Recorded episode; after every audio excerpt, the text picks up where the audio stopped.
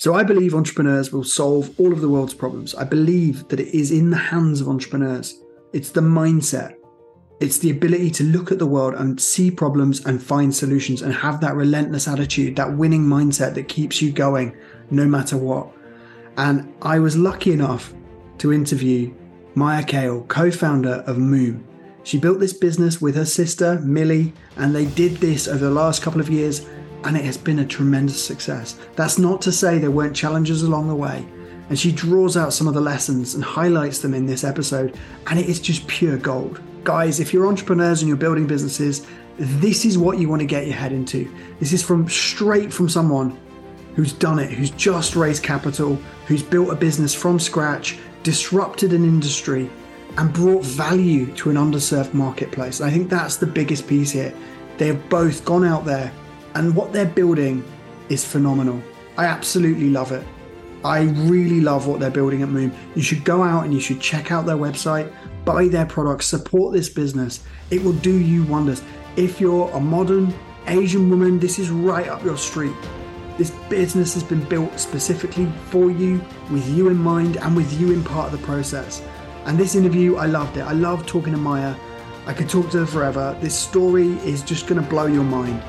And so, really sit down, grab a cuppa, and just get a notepad and get some notes going because Maya really is speaking as an entrepreneur about some of the lessons, some of the challenges, and some of the wins that you have as an entrepreneur on that journey when you take a business from zero to one and you raise capital and you grow a team and you go out there and you expand.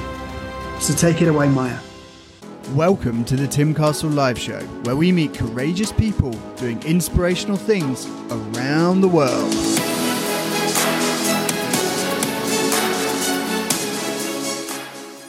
I am very excited to have you here, Maya Kale. Thank you.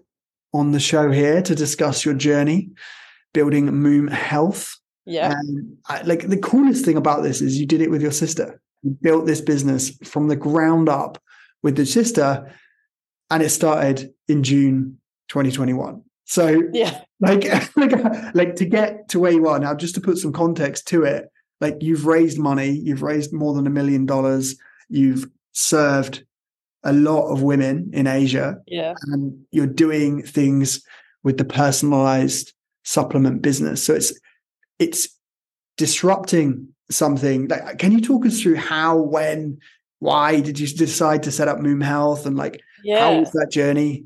Yeah, so so it's funny because people oftentimes ask. So my sister's name is Millie, um, and thanks for the intro. Super excited to be here. But people oftentimes ask, like, "Oh my God, what is it like working with your sister?" And it's really funny because it was never really a question for us. Like, I think we always knew if we were going to start something, it would be with each other. Um, I almost had this like weird feeling inside that I would be upset if Millie started something without me, and I think vice versa, just because we had it like instilled with us at such a young age that we were going to do something together.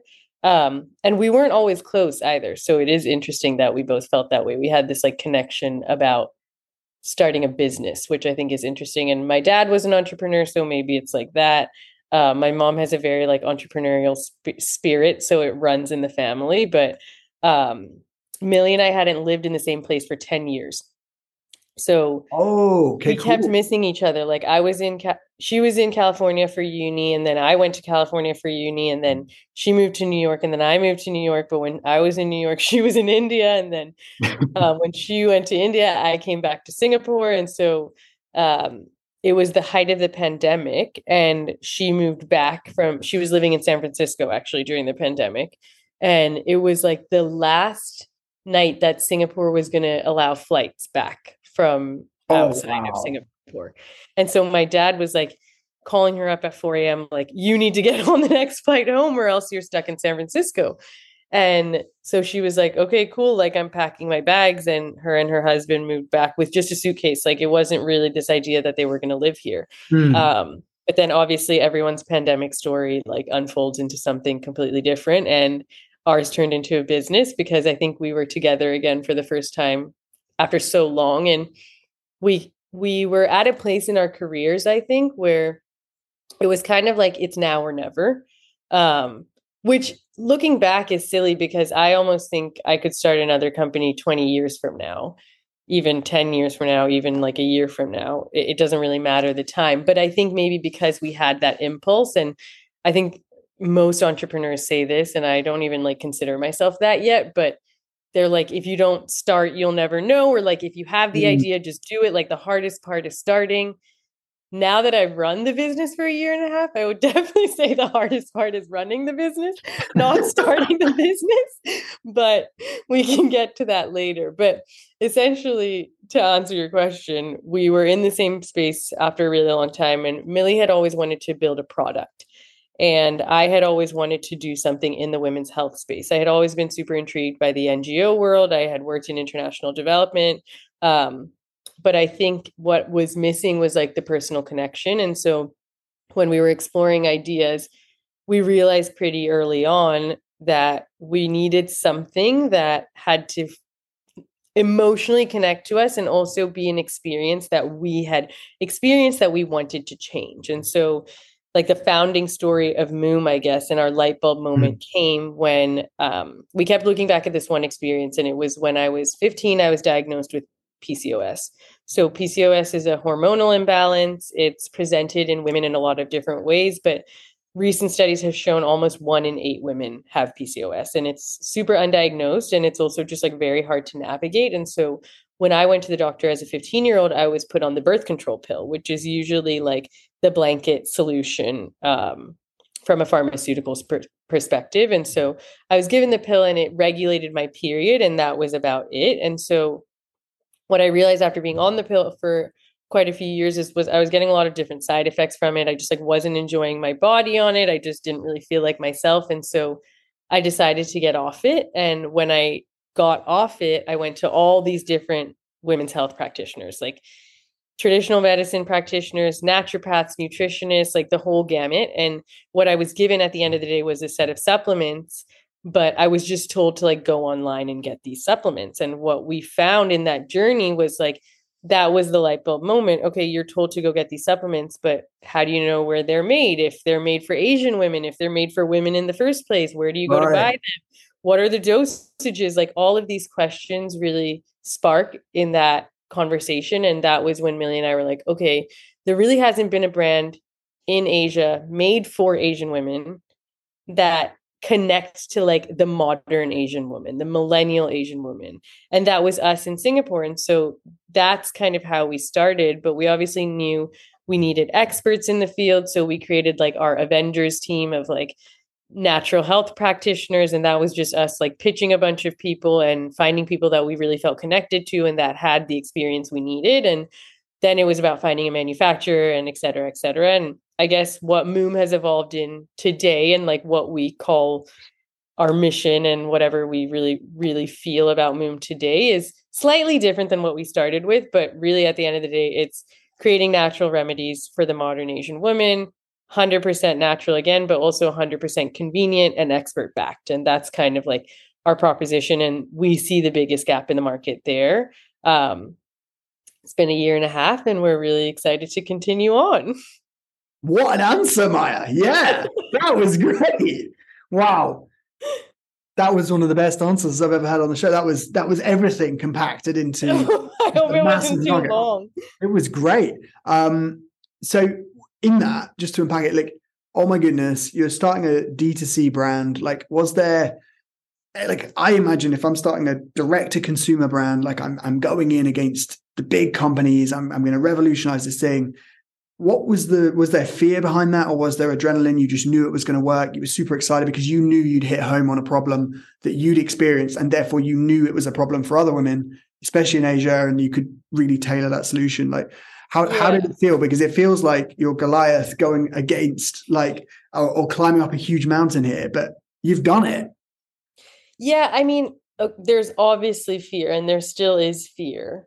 Not necessarily fear actually. I think it was more nerves. I think what we saw was a trend from the west that could eventually trickle down to asia but rather than allowing that trend to trickle down to asia why not take advantage of the trend and build it yourself here and what we found is like a lot of businesses wait for things to come to asia mm-hmm. when everything actually begins here. Like if you think about right. all yeah. health solutions, they're all from here in the first place. Yeah.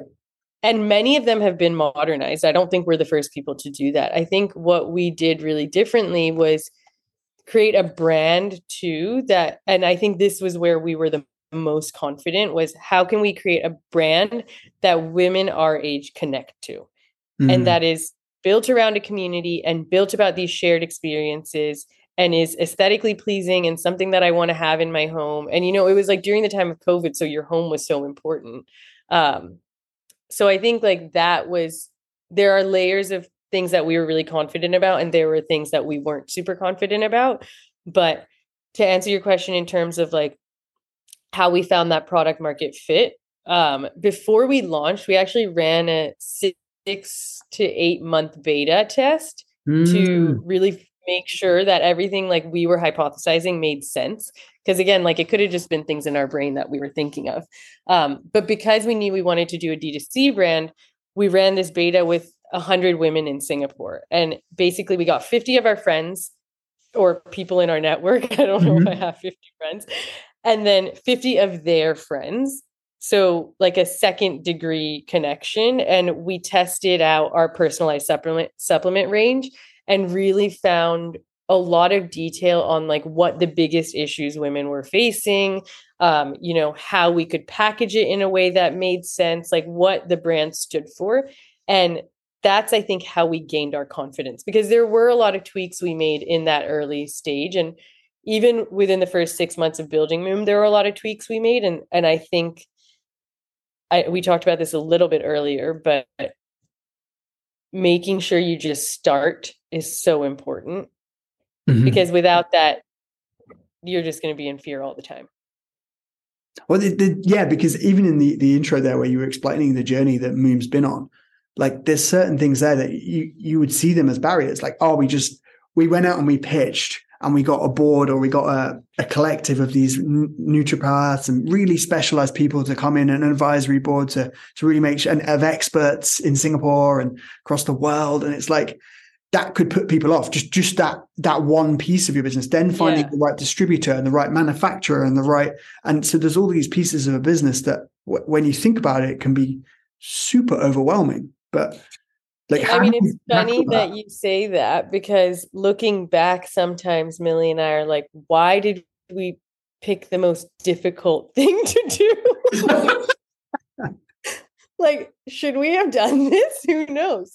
I mean, obviously, it's really rewarding, but it also makes it hard to replicate, right? I think like making sure we had all of those barriers are what usually prevent people from doing what we do. But I think we had, we didn't second guess it and we just went full speed ahead and that's how we started. I think it's just like you have to not have the fear of like we're never going to find someone therefore we shouldn't do it. We actually picked like even the personalized aspect like that was the most difficult way of doing it operationally. Like we when we first started millie and i were packaging we got my parents room hsa or my family room in my parents house hsa approved to package everything in there and we were doing it ourselves for the first six months packaging every single order and doing everything about the business, bootstrapping with our own money. Like, why did we make it so difficult for ourselves? We should have hired earlier. Like, I guess those are all things you you find out later, but I guess the takeaway from that is you have to run full speed ahead at the beginning, or else it's just never going to happen.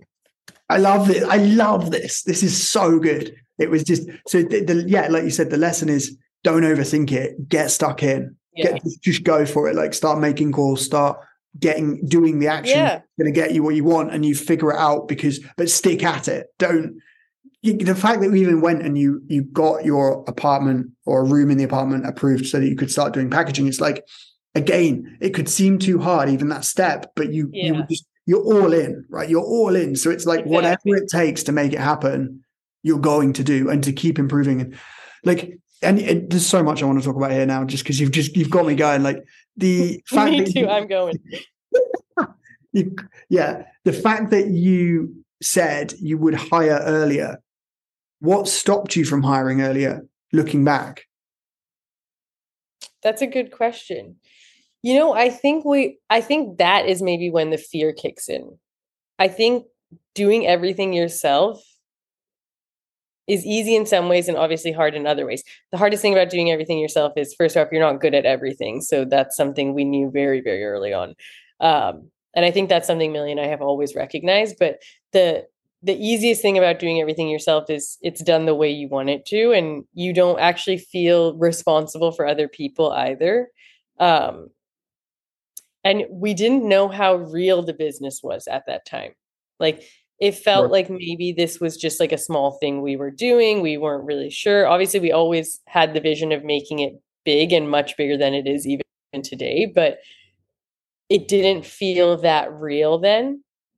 And I think doing, I, I think the other thing at that point was that we had listened to all these podcasts, we had read all these entrepreneur story, stories online, and we had always really aligned with the people that was like, that were like, no task is too small, right? Mm-hmm. Like packaging an order it will never be beneath us will never be too small of a of a mm-hmm. I guess like project to do and task to do. And we had really aligned with that philosophy. And so we thought in our minds, like, we need to know the business inside out in order to make sure other people buy into the roles that they're going to be playing at this business. Um, and I think that's helped us a lot today because we just had a meeting the other day with the packaging team and we were like, okay, let's have a competition Millie and I on a team versus all of you who can pack the fastest.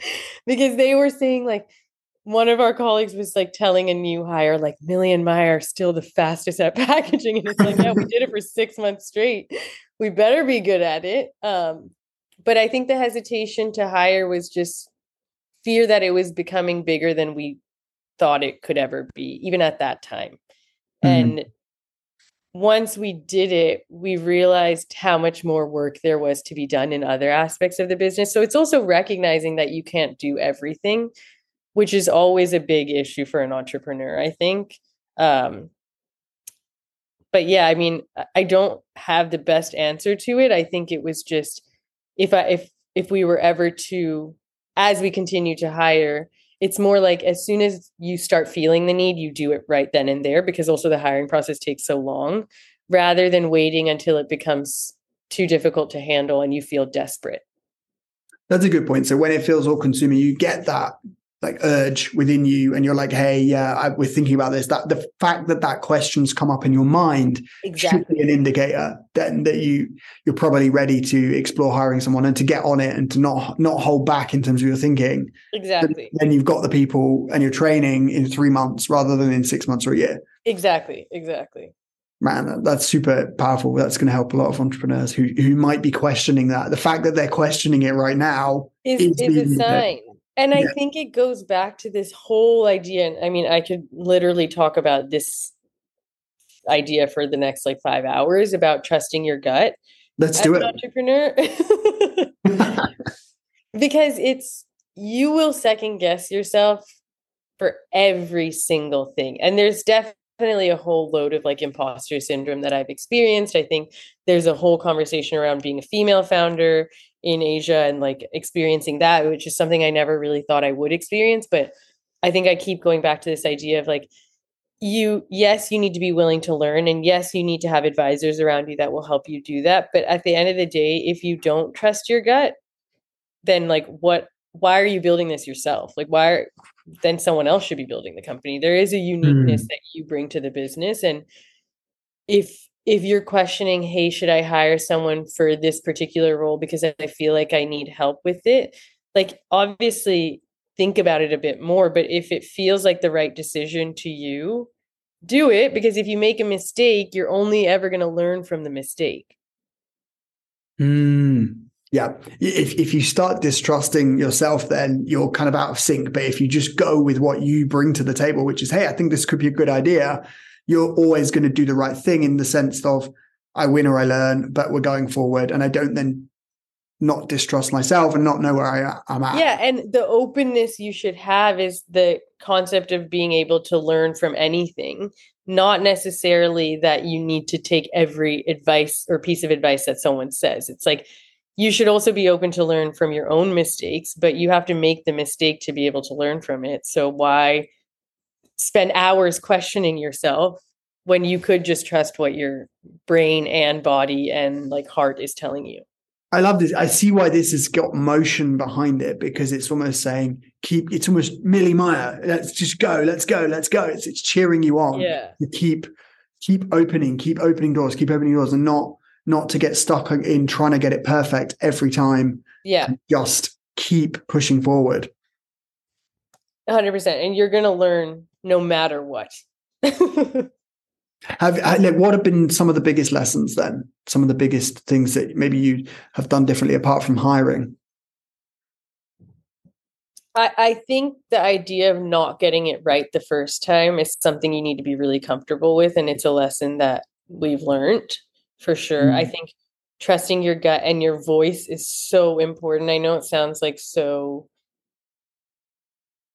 airy fairy a bit and fluffy, but like really trusting your voice and and what you see the company becoming is so important.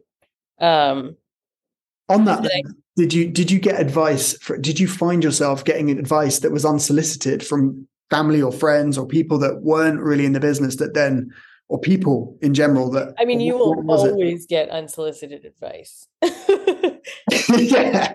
And that's fine because like that's just a part of it. Um i i think like advice is always welcome and we're very i think both of us are very open to feedback. I think that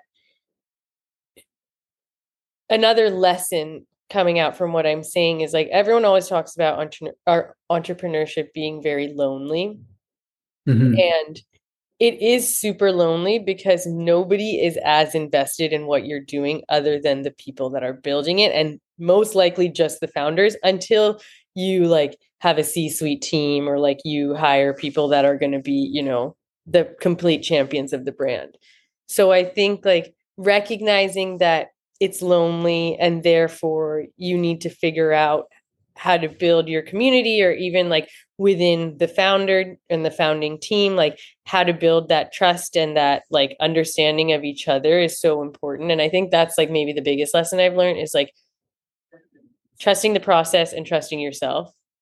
And i didn't even know what that meant before i think starting a business. Like trusting the process was always to me like okay what does that mean? Like people always say this but like how am i going to get like how can i apply that to my life? I think it's just like again learning from every experience that happens and whether negative or positive trust your gut to participate in that experience and then no matter which direction it goes in just like take a minute to reflect on it and how you can improve it next time. Even if it's good like how can you make it better that's mm-hmm. great.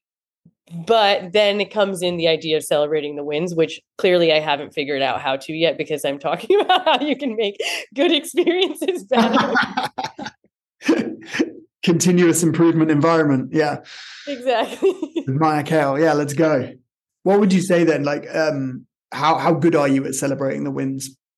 Oh i think i'm awful at it is that a mission for 2023 yeah i think so. I, I, I think as we have this conversation i'm realizing yeah i'm not i i think we are or i am good at celebrating my team's wins. Like i really mm. love to recognize the work that they do. Um internally i think i would love in 2023 to find a way to actually like take the time to recognize a win and celebrate it. Um and like even rewarding myself for that win Mm-hmm. How do you go about rewarding yourself? Uh, the question is unanswered. right, it's it's that far back that now it needs to be put into practice. Yeah, and I mean it's maybe just like taking half a day to do something that I want to do. Mm. Um, I was just I think like recently this one quote or like uh, interview has been going viral about the Netflix co-founder who on every Tuesday like leaves at 5 p.m. I don't know if you've read this. Um, no, I haven't. So he just, I think he did an interview and he was basically saying like every every Tuesday, no matter what, I will leave work at 5 p.m. to go hang out with my wife, and no matter what the situation is, if there's a crisis, the crisis is ending at 5 p.m. If wow. someone needs to pitch me an idea, that person is walking me to my car if it's 450 like he doesn't budge from that and he was basically saying the best thing you can do for yourself as a founder is to get a life outside of of work and mm. i don't think we've ever been the type of people to think that like Moom will be our whole lives but it slowly starts to creep up on you and i think the way i view it this year is like I can be unapologetic about taking some time for myself because at the end of the day, it's going to make me better at what I'm supposed to be doing. Yes, it's like in your head, you feel like you're stepping away from the business and therefore you're you're doing it a disservice, but actually you're getting away from it and improving yourself by having that rest, that whatever whatever it is we discover that actually is you celebrating wins, whatever that becomes you do that activity and then it's actually you come back to it revitalized. Yeah, and I mean it would be interesting to hear how do you balance that and give yourself the space you need without feeling guilty. Oh, for me, I have it in my calendar. So I block off every Friday afternoon, late afternoon, I go for a massage. So I know that that's going to reward. Firstly, it's going to help my my stress and all of, all of those yeah. other elements, but it's also just a mental reward of you did good this week. And so yeah. it's sort of like that is in the diary. So then it reminds me, even if I forget, it's going to pop up and go, hey, yeah. remember to do this thing. And and so I do that with other things. Like could be going for a cycling ride with my friends. So that's happening at 6 a.m. on Saturday morning, right? And that's that's in the diary. So I know that's a reward, the 6 a.m. yeah, yeah, 6 a.m. bike ride, 60k, let's go. It's just kind of like it's there. I'm I'm hungry for it already. I can't wait. Yeah. It, it drives me to to throw into the next four days yeah as much as i can that makes sense but i i do think it's a common like tough thing that entrepreneurs face. Like when you have the wins that you've been gunning for and they come they can bypass you in the busyness of our day as a five minute celebration. And then suddenly yeah. that thing that you've been gunning for like, like we said earlier like you said it's you're looking to the next thing and, and you don't actually celebrate the present moment where you you get you got what you want. You got there. Yeah and i think like it's in so i was talking to my husband about this and his boss is the founder of his company and he was saying something that he's already learned he's only been at the company for a bit but he said like his boss always talks about using downtime as a like basically taking advantage of downtime of a business and not to question that downtime and feel like you need to take a million points of action because there might be a month where things might be low, but rather recognizing that that's going to be happening and being okay with it. And then giving yourself the space to be whatever you want to do and be whatever you want to be in that time. And I think we really tried to do that in December because for us, December, I think in this part of the world, supplements isn't necessarily like the biggest giftable item.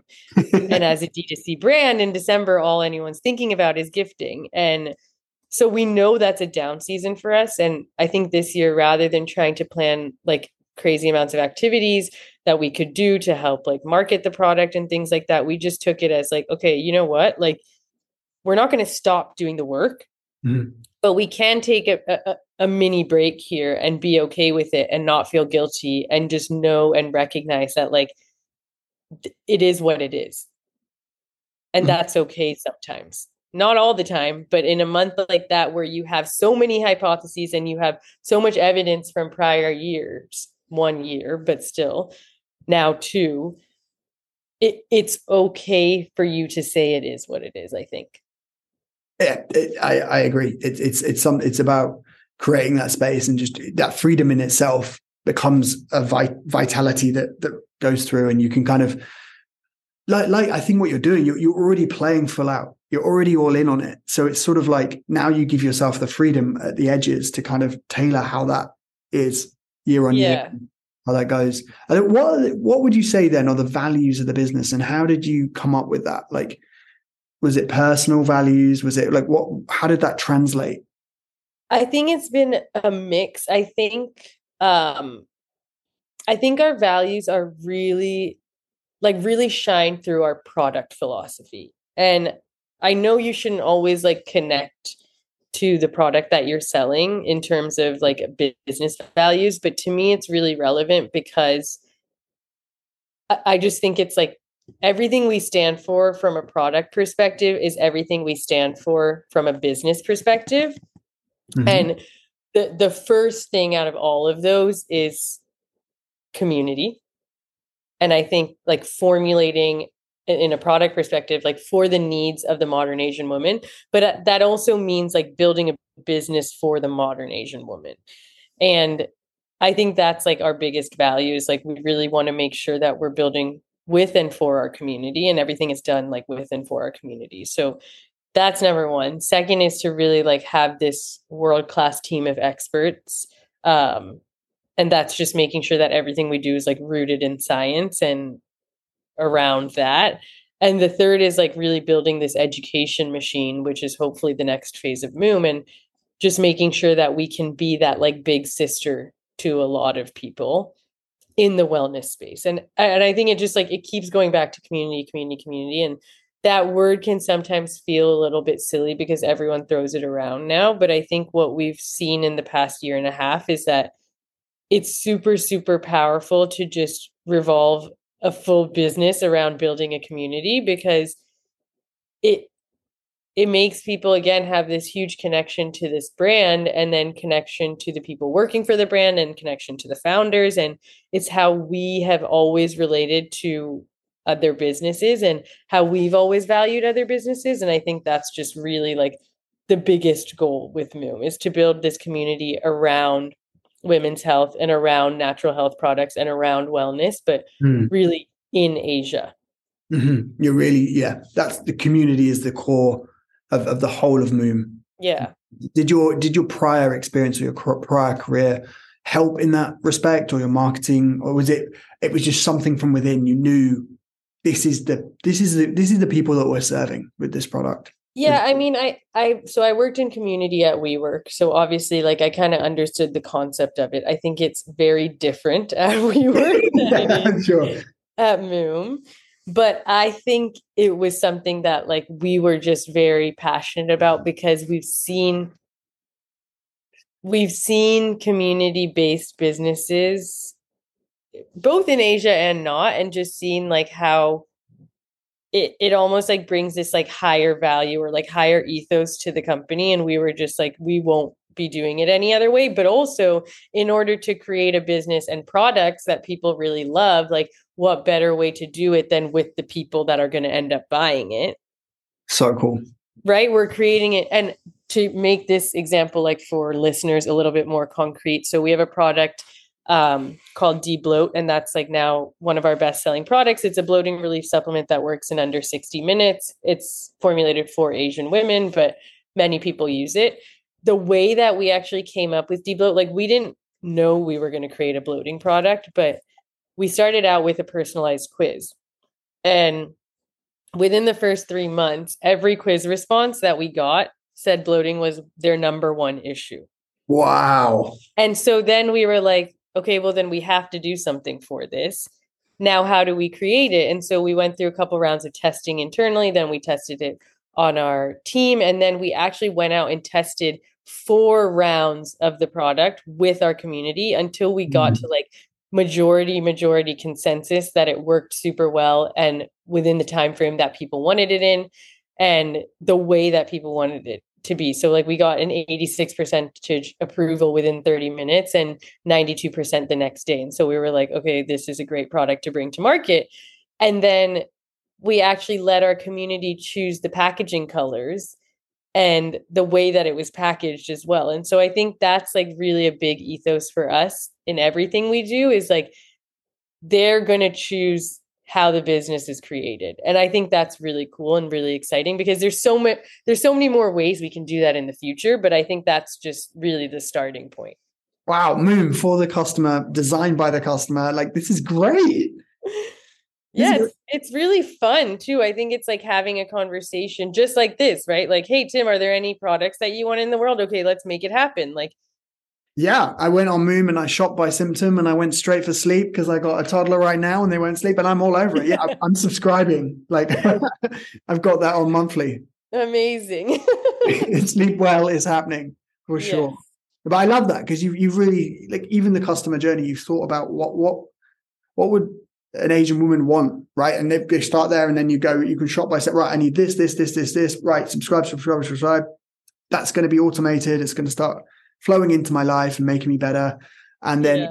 I mean, I love the colors as well and the design of the site. I love even the detail that you've got on the packaging labels. I'll show you. I'll put a picture up uh, on, on this where it describes what all that stuff on the back of the label actually means. And yeah. that's important because you're that's I'm, I'm, guessing speaking to the education part where you're yes. uncovering the bits around. Well, this is really good because of fast absorption, or this is really good because yeah. of high quality.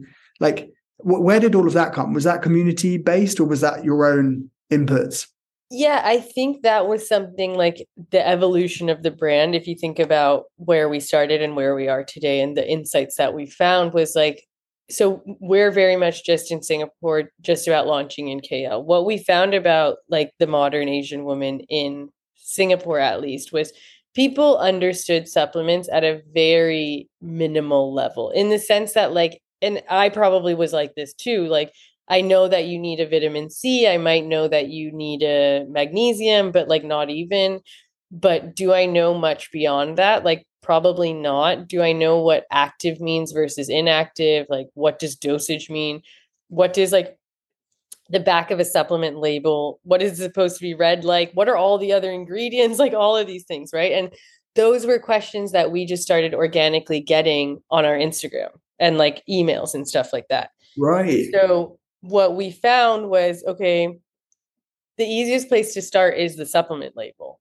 Mm-hmm. Because you look at those, I mean, half the time people don't even really read it, which is dangerous because it's pretty unregulated in Singapore. But it, it was just kind of one of those things that, okay, this is super simple. Let's just act on it because if we can give more clarity to the back of a supplement label, let's do it. But I think now we're having a lot of discussions on okay like how can we really be thought leaders and educators in this space um, and it's not just necessarily around the supplements itself but i think how those relate to asian women are so like that education is so underserved and just like hasn't happened at all there have been like little to no research studies, consumer studies, clinical trials around this subject. And I think one mm-hmm. of the mm-hmm. things we really want to champion this year is trying to break into that.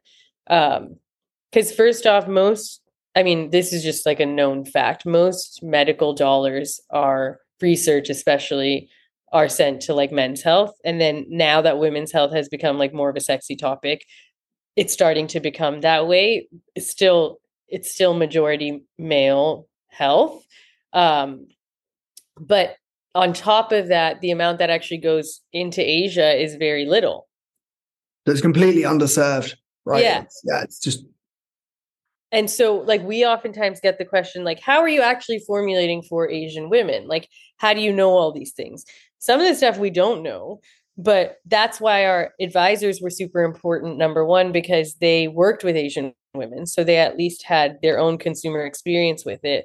And that's why community plays such a big role as well. So, for example, we launched with a magnesium supplement that had 350 mg in it, and it was based on our naturopaths.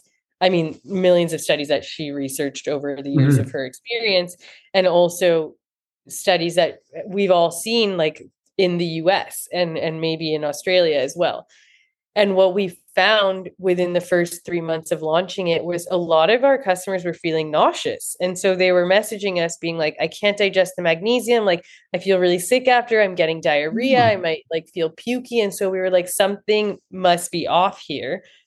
Where maybe based on the diets that Asian women are consuming, it might be less food, it might be different food, it might be rice instead of like gluten, things like right. that. Like we need to reformulate this so that it works for our customer. And so we ended up reformulating it. And now we have 250 mg. So if people need a higher dosage, they can take two. But most of the time, what we're finding is people are seeing results with a lower dosage in Singapore than, you know, the 350 mg, and they're getting zero side effects. And so I think those are things that we are starting to realize along the way, knowing that our customer is the modern Asian woman but I think a big part of it as a brand is okay, now that we know this is underserved, how can we play a role in in furthering the education around it? Fantastic. No, that means and is the is the changes you're making around the composition of the magnesium or the quality or like what it's not just is it just the dosage? It's it, for that one it was the dosage because we're using the most absorbed form like the highest absorbed form of magnesium for the body. So like our quality standards are really really high mm-hmm. um, but it could be a matter of dosage it could be a matter of form sometimes. It, it really depends on the ingredient um, and that I would say is left to our technical experts. yeah, that, that's a great answer, um, and that, that's what you're then optimizing to the modern Asian woman, right? That that's the part that you're playing is getting it into the to the hands of the modern Asian woman, making it easy, accessible, and making sure it's the right thing, and, and explaining yeah. it so that then someone else can actually come along and make sure that it is an actual benefit to them. So, like li- literally, I just I'm so curious on how it all stacks up, right? So because I have got an entrepreneur in front of me that's raised capital, built a business, made a big impact in D2C, but in Singapore and, and now now KL and the world and all, all of this. What came first? You built the product. Just talk me through. You built the product, and then you you went and pitched the panel and said, "Hey, we've got this awesome idea." Or or, or how did it, did it all happen on top of each other? Like, how do you well, go about so, it? I mean, I guess it was pretty simultaneous. So it was, we, to give you a bit of like reality, it actually took us like a year to build everything before we actually launched. So it took time.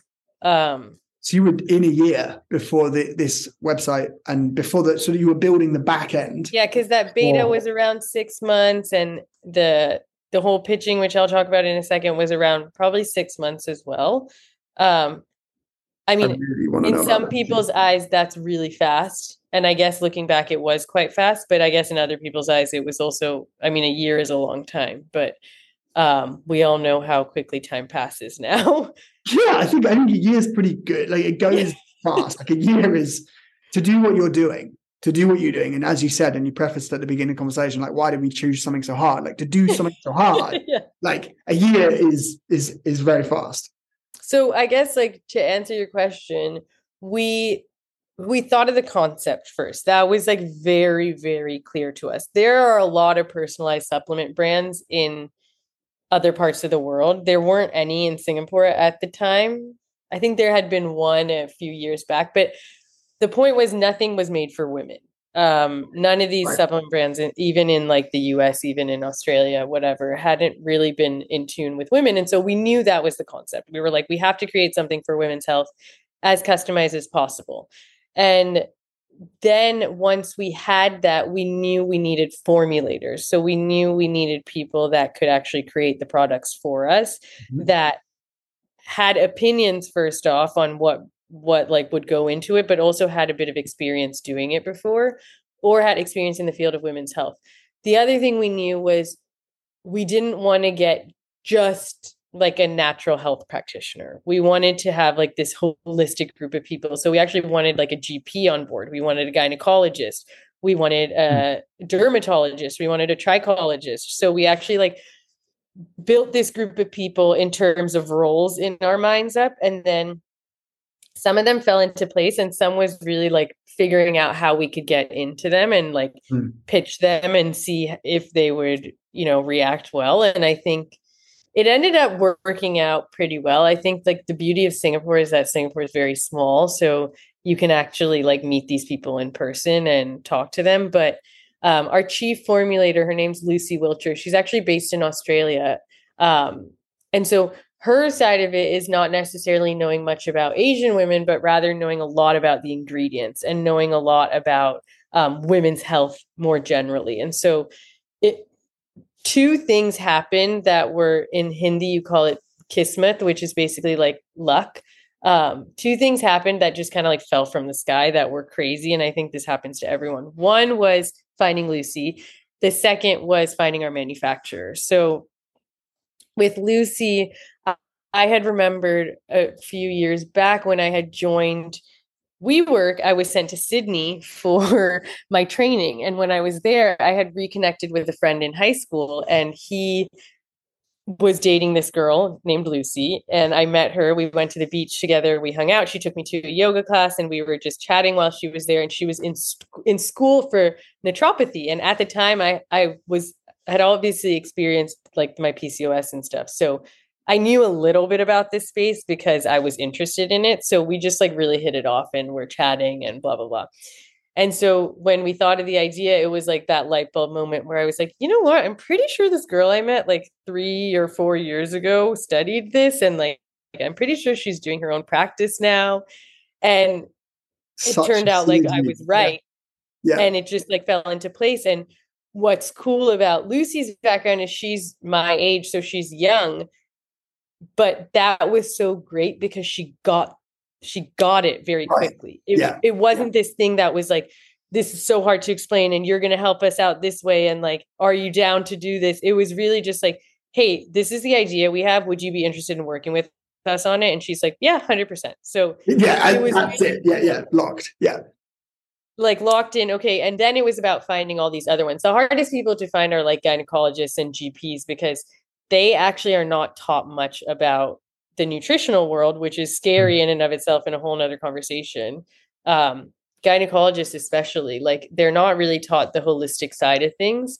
Um, but yeah, that's a whole nother conversation. The second thing that was like a piece of luck that fell from the sky was finding our manufacturer. So we had been told when we were talking to a lot of people that like we should go to Australia to find our manufacturer because that's the highest quality supplements that you mm. can find or like Canada.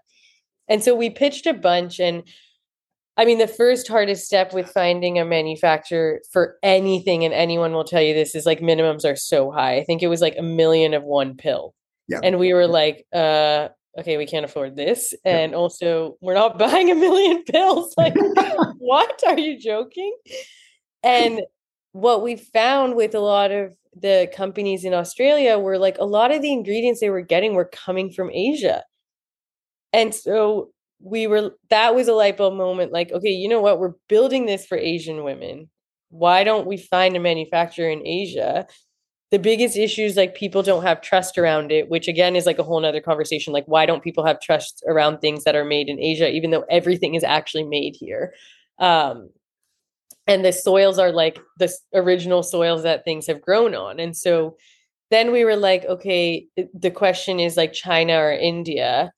Um, but we didn't speak chinese or have a personal connection to china so we knew that that battle would be so so difficult. And so mm-hmm. we thought okay india because like we've been consuming products from India our whole entire lives. Like Millie had lived there for a really long time, and she remembered that um, someone she knew owned a supplement manufacturing company, but we thought they only did Ayurvedic herbs, and then turned out they were one of like the biggest biggest supplement manu- manufacturers in India. They like source things all around the world, Europe, Asia, the oh, US, like Canada. And so it was just like, okay, cool. Like let's see if they'll take a risk on us and they did and we have such an amazing relationship with our manufacturer. It's like really i hope that never changes. Um and and they were great because they allowed us to do minimums of like 50,000 at the very right, beginning. which makes it a bit more viable than a million yeah. Which is still a lot but yeah. it was at least more than a million or less than a million. And so that's kind of like those that's how those things lined up and then it was just like okay let's just go for it and I'm assuming that means you're part, you're able to do the testing process. The samples come back and forth until you get it right. The formula is correct, and then we lock in and we go right. Let's get fifty thousand of this. We're, we're we're deploying the cash basically. We, we're, we're yeah, and then we also we also wanted to go a step further and get everything third party tested. This is like a little bit technical, but basically we wanted like an unbiased lab to test everything as well to make sure that right. everything the manufacturers were telling us were true. And so oh, we no, it's important. Um, and that's how we got it in our hands. And then all the packaging and stuff was done in Singapore. Um, but yeah, it, it was at, at the very beginning. It was my childhood bedroom closet was pills. wow. Yeah. No, this is home run, but this is amazing.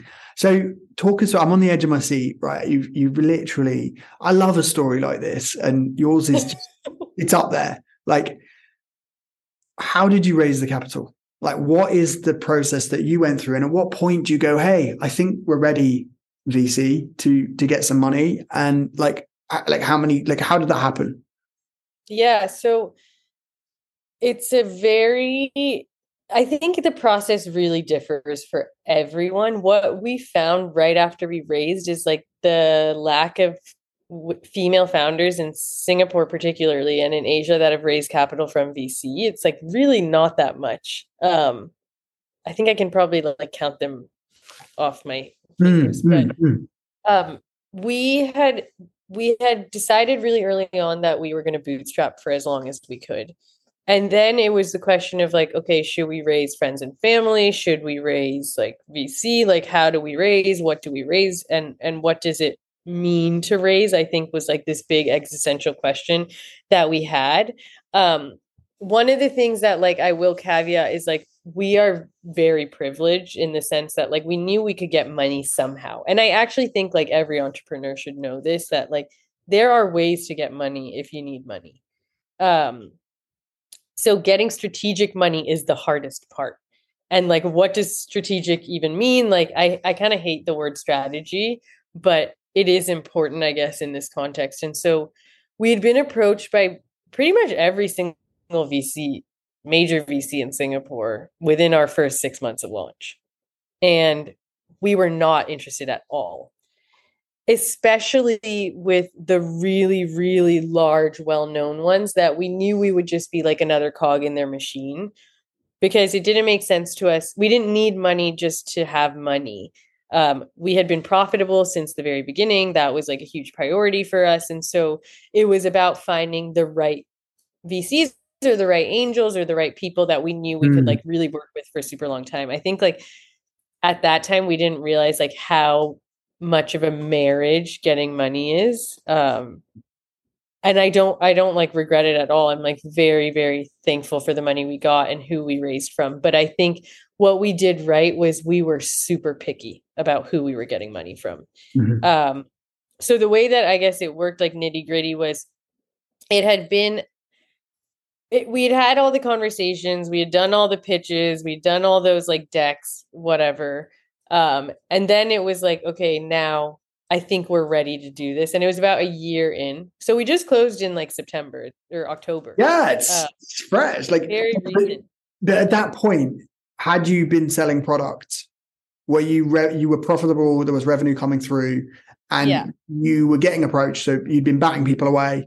Like, no, no, no, no, no. And then what a question came up inside you again, like it's listening to yourself to say, Ha, I think. Yeah, I think it was at the the biggest question for us was at the year ish mark, like coming up to the year point of selling, of being being present in the market. It was like, what is the goal now for the business? I think really early on, like it was more successful than we expected. So then it became this like viable product that we see could really scale. And so we were like, okay, do mm-hmm. we want to scale? Yes. How quickly do we want to scale? And that's like the biggest question you have to ask yourself when it comes to raising money i think because mm-hmm. you have to find either people that are going to be at your pace or people that are going to get you to the pace you want the company to be mm-hmm. um, and so it was just this feeling inside like we needed a bit of money because we wanted to hire more people and inventory costs up front so you right. need money to do that. And so, I mean, we could have gone the like debt financing round, but I think our point was we're first time founders. We really want people who have the experience and we we want this like group of advisors that we can lean upon. Um, and that was the biggest turning point because like my dad obviously has been an entrepreneur, but like who wants to listen to their dad's advice? Like nobody. so I love him, but I think we're like so dismissive of our parents. Like there's a on a quick side note, there's a really funny Nick Kroll stand-up comedy and he talks about how mean we are to our moms and I really relate to that and it's like we're just mean to our parents for no reason.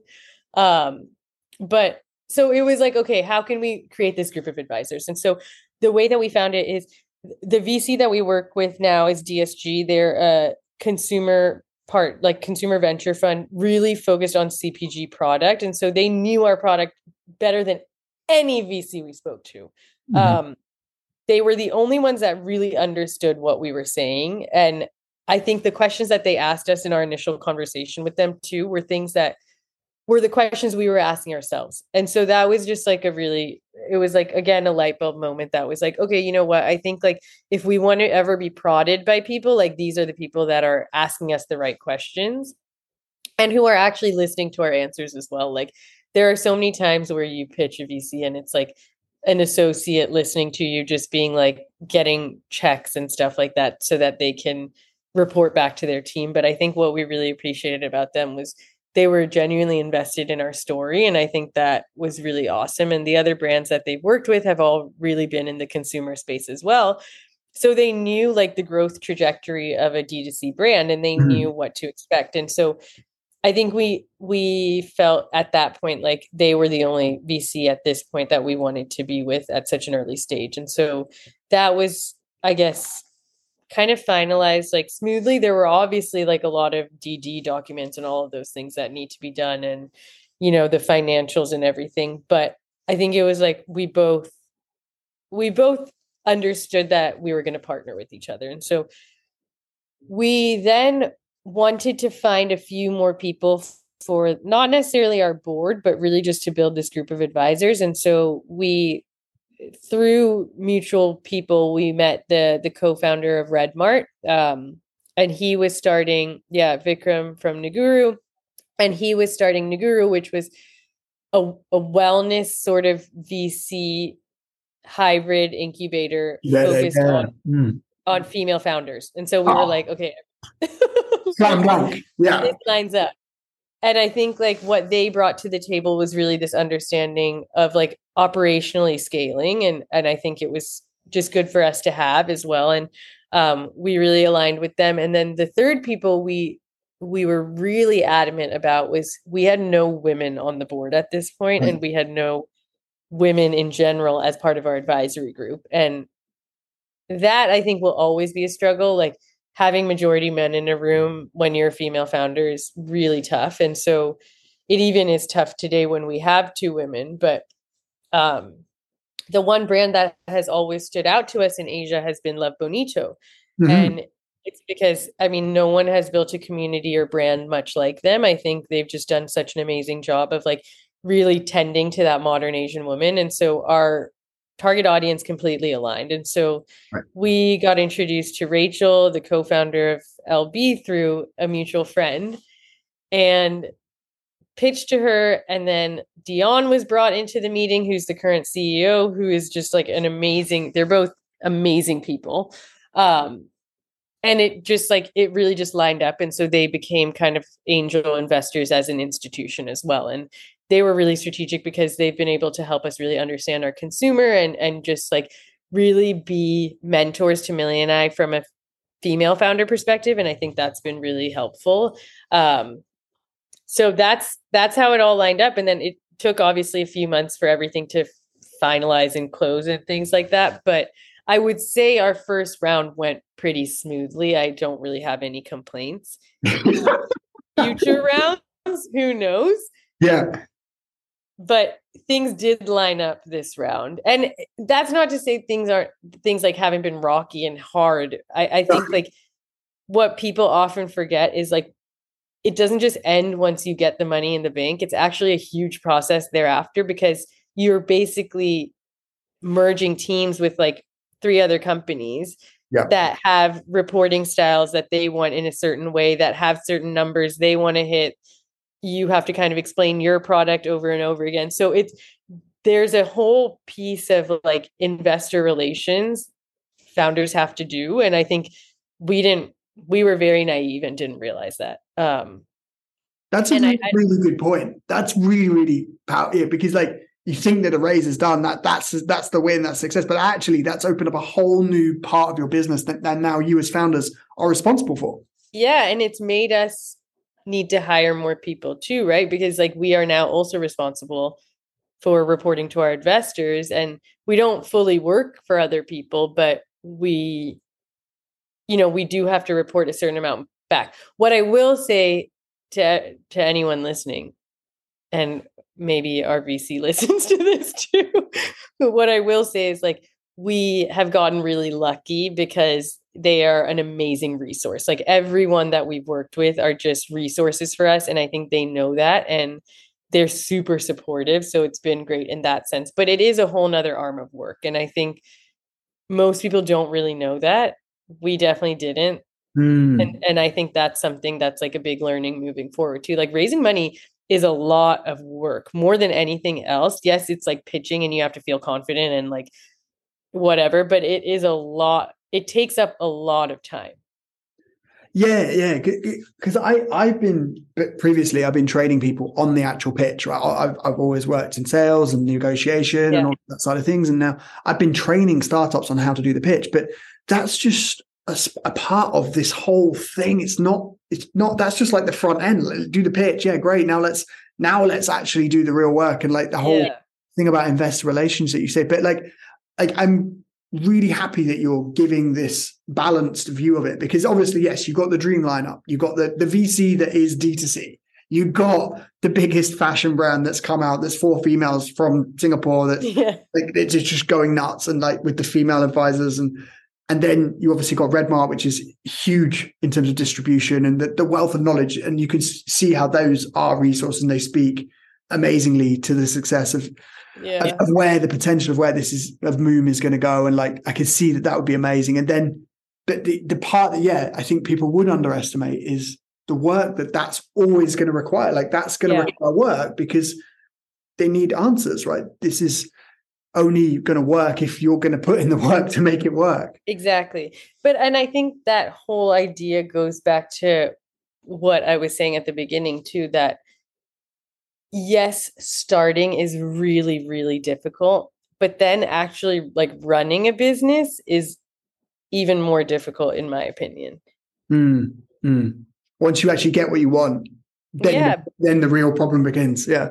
And, and it, people always, laugh when Millie and I talk about this, but getting our early success like within the first six months that exceeded our expectations like maybe for some brands it wouldn't necessarily exceed expectations but for us it really did mm-hmm. was the scariest and hardest part because then we were like this is serious. We now have customers that require things from us and we can't let those people down because our whole philosophy is building for the customer. And so that's that was almost much tougher than all the legwork that went into building it's almost like it goes from theory to reality. It's like you've been yeah. and it's theorized and, and this is how it should work. And then when things orders start flowing in it's like oh no no no. This this is real and it's it's available and it's going to people's homes and they're consuming it. And yeah it's yeah exactly. the whole thing. But um one last point on raising funds, and I don't I don't know how actually I don't know how much more time you've got because I could talk to you forever. Um, I, I, will wrap this up because I know we said five. No, no, no, no worries. Um, what about if? What's your message to an entrepreneur if, say, they're struggling, like maybe they're struggling with product market fit or str- just struggling to get a raise? Like, is it if someone's not getting revenue, if they've got a product but they're not getting revenue and they're trying to raise like what what's the message there do you think i mean i think it depends on what stage they're at also caveat this is my first time doing this so my advice could be absolute shit. But i'm happy to give the advice. Um so I, yeah I, I was saying i think it depends on the stage the business is at. If you don't have revenue and you've just begun, I would say like it's a really great time to iterate and try new things. Um, something that really helped us early on as well is a friend of mine. His name is Hsu Ken. He runs. Uh, funny enough, the name is called Iterat- Iterative Capital. I think it's called. I don't know if you've spoken to Hsu Ken. Um, no. He used to work at WeWork as well, like at he was so. members. Um, super awesome guy, and he's had multiple startups in the past, and he he was helping us really or just like having a few conversations with me really early on and he gave me this template that y combinator uses and it's basically like a it's it's similar to the y combinator i guess template but they've created their own.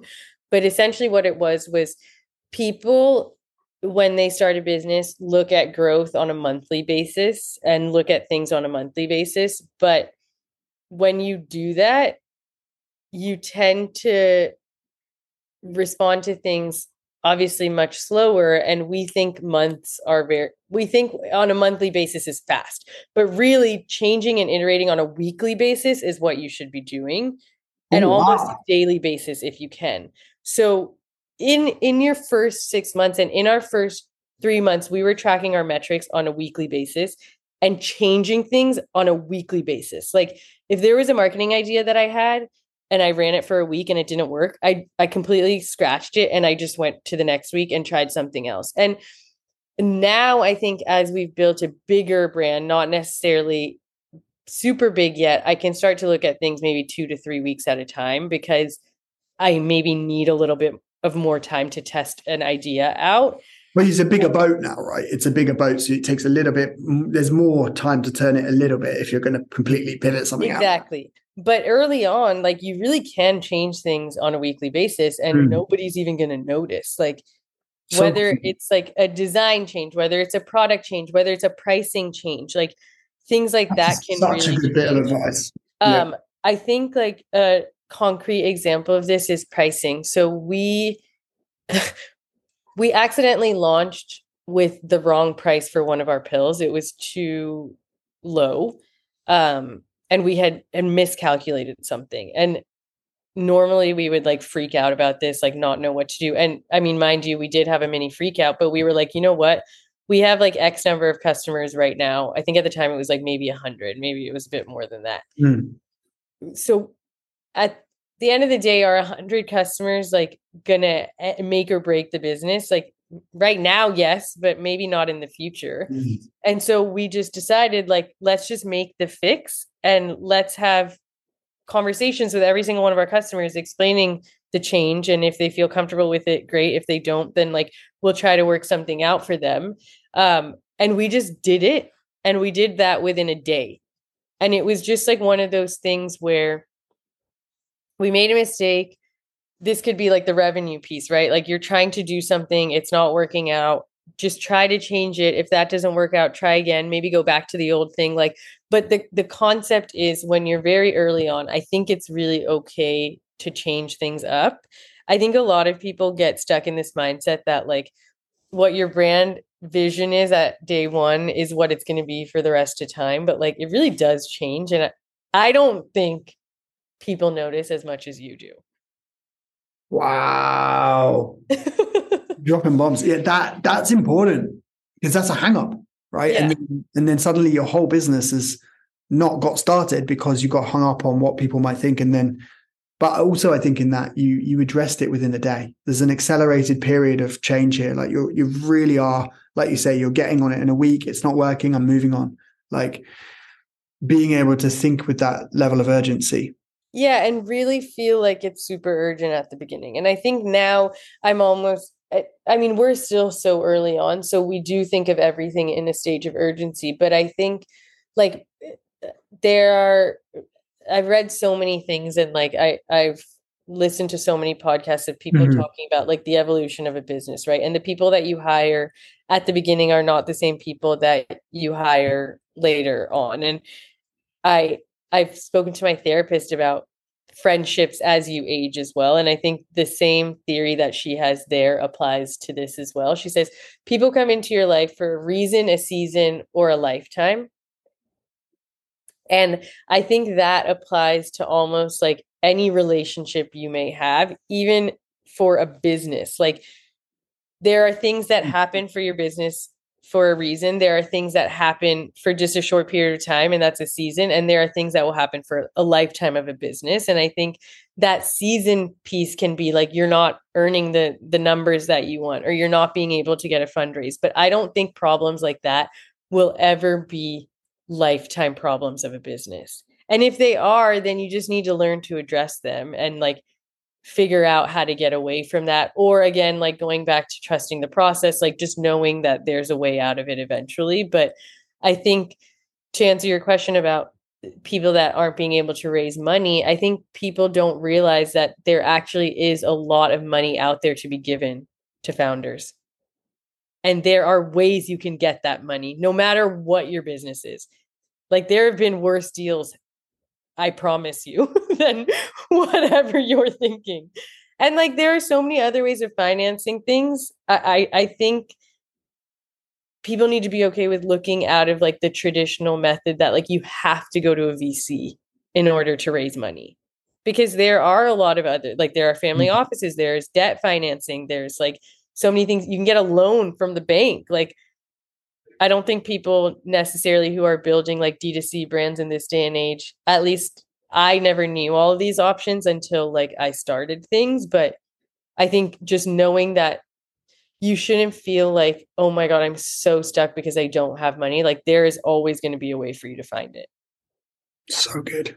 That being said sorry I do have to caveat like I come from a very privileged space. So I shouldn't say that. Like obviously the odds aren't stacked against me on every front and I think if the odds are like go listen to people that have done this that have all the odds stacked against them because they have done it and it's amazing, but no, but I think credit where credit's due. You started a business from scratch in a really hard space in something that's really hard to do and you nailed your value prop and you stuck with it and you didn't say no to all the hurdles that came your way and yeah it's nice if you get an inflow of investors but you had the right thing. You had the thing the money wanted yeah. right? You had a successful business that was driving revenue. So what you're saying i love what you're saying here about keep iterating keep iterating faster. Get get the thing that the money wants. And if the money doesn't want it from a traditional way there's so many other options on the table where you you might not have actually just understood. Yeah, you could if you believe in it that bad, you'd go get a loan at five percent and take the loan because you you're going to get more than five percent profit margin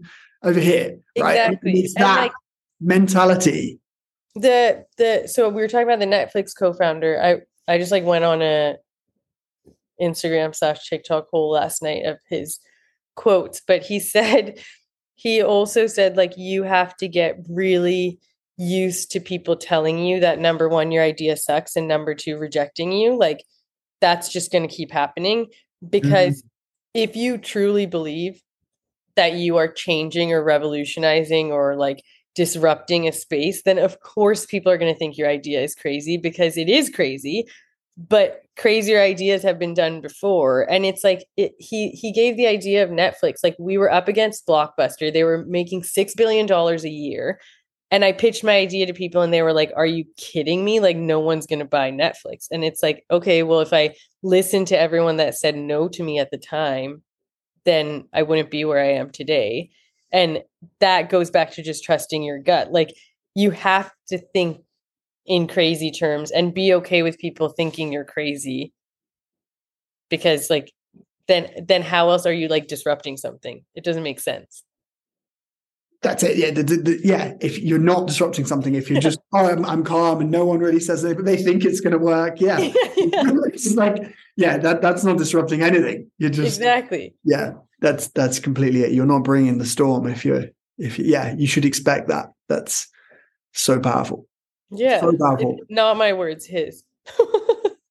Wow, Maya, I could talk to you forever. This is this, I've wanted to do this podcast for so long, and just yeah. to have it's such a such a privilege, but it's just so nice to talk to you and just have this conversation. And I think within this, there's so many parts just speaking from to you, like the entrepreneur that's done it and is going to continue to keep doing it. And like you said, you might have a couple more businesses in you as well in the future. Who knows? But I, I really have no idea. Yeah, it's just it's so exciting, and I can see that Moom is it's it's got such a promising trajectory. I wish I had been involved in the angel round. Like this is like, yeah. Like, you never know in the future. Hey, give me a call. This is like seriously exciting because it's solving a problem that I think, like like you said, it's not been solved. There, it's in such an area that hasn't had the light shined on it, and now you're there shining a light on it. Not only that, but also female two co-founders and and going out there and saying, hey, no, we don't just want to get advice from everybody. We want to continue and make this a bigger thing. Like we want to change the game and we want to make sure that it's represented in the right way. And I think hats off to you. Hats Thank off you, Thank you so much. That was really, really kind. I very much appreciate that. And you've given me excitement and momentum for the rest of my week.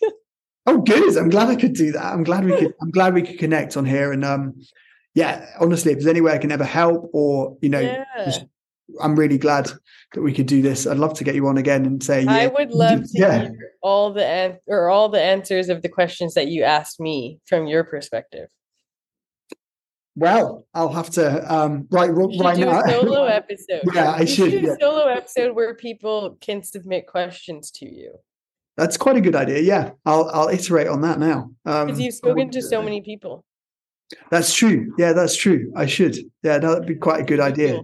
Actually, we'll put it in motion. You've given me momentum for a week. My project. Good, good. I'm glad.